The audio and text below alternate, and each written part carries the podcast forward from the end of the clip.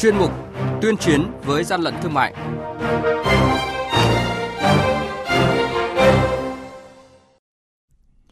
Thưa quý vị và các bạn, trước thềm năm học mới, nhu cầu về đồ dùng học tập, sách giáo khoa đang tăng nhanh. Đây cũng là thời điểm các cơ sở in kinh doanh sách lậu, sách giả hoạt động mạnh hơn cả về phạm vi và quy mô. Trước tình trạng này, Tổng cục Quản lý thị trường phối hợp với các lực lượng chức năng tăng cường kiểm tra, ngăn chặn tình trạng kinh doanh sách giáo khoa lậu trước thềm năm học mới. Đây là nội dung được phản ánh trong chuyên mục Tuyên chiến với gian lận thương mại hôm nay. Mời quý vị và các bạn cùng nghe. Hàng nhái, hàng giả, hậu quả khôn lường.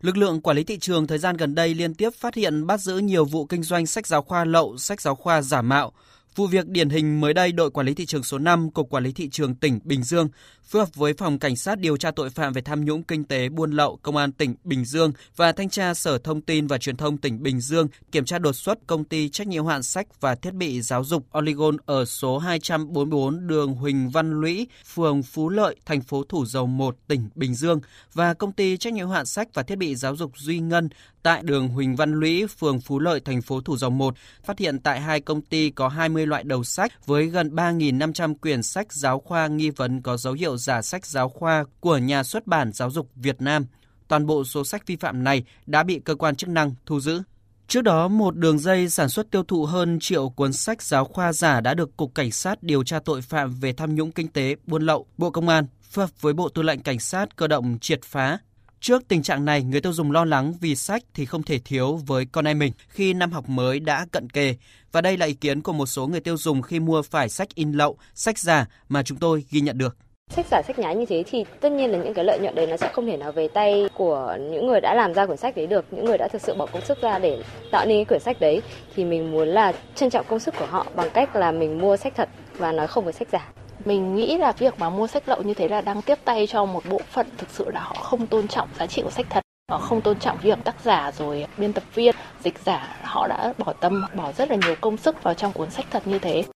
Theo nhà xuất bản giáo dục Việt Nam, điều dễ nhận thấy nhất khi học sinh mua phải sách giáo khoa giả là giấy in, mực in của cuốn sách kém chất lượng. Nhưng hình thức ở sách chỉ là phụ mà điều đáng báo động của những cuốn sách giáo khoa giả là chất lượng, nội dung bên trong sách. Lo ngại nhất khi học sinh sử dụng sách in lậu với những sai sót về màu sắc, đường nét, nội dung sẽ dẫn tới việc sai lệch kiến thức tiếp nhận. Trên thực tế, các hoạt động in lậu, in nhái, tàng trữ và tiêu thụ xuất bản phẩm in lậu, in nhái vẫn còn là một vấn đề nhức nhối, chưa được xử lý hiệu quả. Đáng báo động là trong số những xuất bản phẩm bị làm giả, làm nhái có không ít những sản phẩm phục vụ việc dạy và học như sách giáo khoa, sách bổ trợ, các loại sách tham khảo, bản đồ, tranh ảnh giáo dục, Chuyên gia giáo dục ông Nguyễn Đăng Quang, nguyên Phó Tổng Giám đốc Nhà xuất bản giáo dục cho rằng việc dùng các sản phẩm sách giả sẽ gây ra nhiều hệ lụy. Làm sao để người ta biết đâu là sách thật, đâu là sách giả thì Tổng cục Quản lý thị trường phối hợp với Nhà xuất bản giáo dục tổ chức tuần lễ nhận diện sách giáo dục. Tôi thấy rất hay. Trước mắt là giúp phần nào khách nhận biết sách thật sách giả nhưng mà ý nghĩa lớn hơn tức là giúp nhận thức trong xã hội lên án các hành vi làm sách giả tức là đối với các cơ quan chức năng thì trước đây đánh những mặt hàng coi là thiết thực đối với cuộc sống. Thế nhưng mà những năm gần đây tôi thấy quản lý thị trường rất hay. Tức là đã nhận thấy được rằng sách sách giả cũng rất nguy hại. Thế phải tổng cục quản lý thị trường đã phối hợp với nhà xuất bản cùng tấn công trên cái lĩnh vực này. Và các hoạt động của quản lý thị trường tăng cường cái việc kiểm tra tôi thấy sự phối hợp với các cơ quan chức năng sẽ rất tốt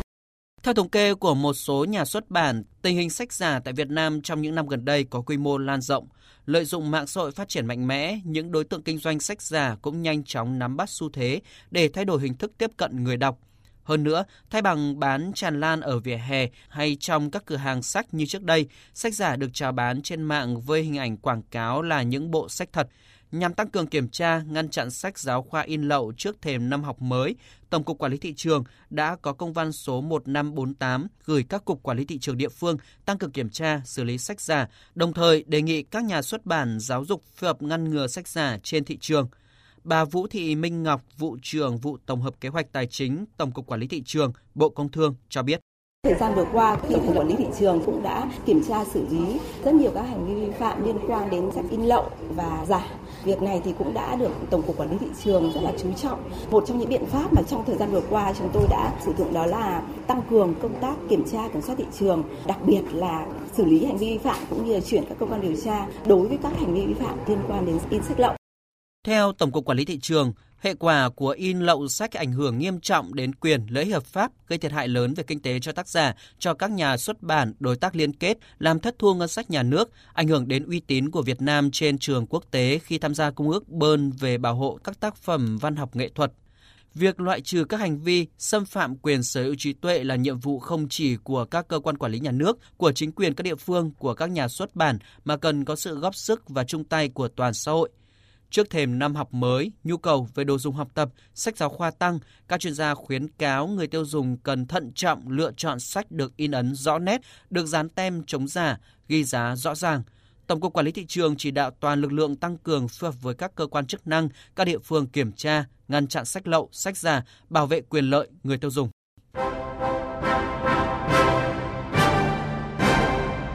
Chung tay chống hàng gian, hàng giả, bảo vệ người tiêu dùng.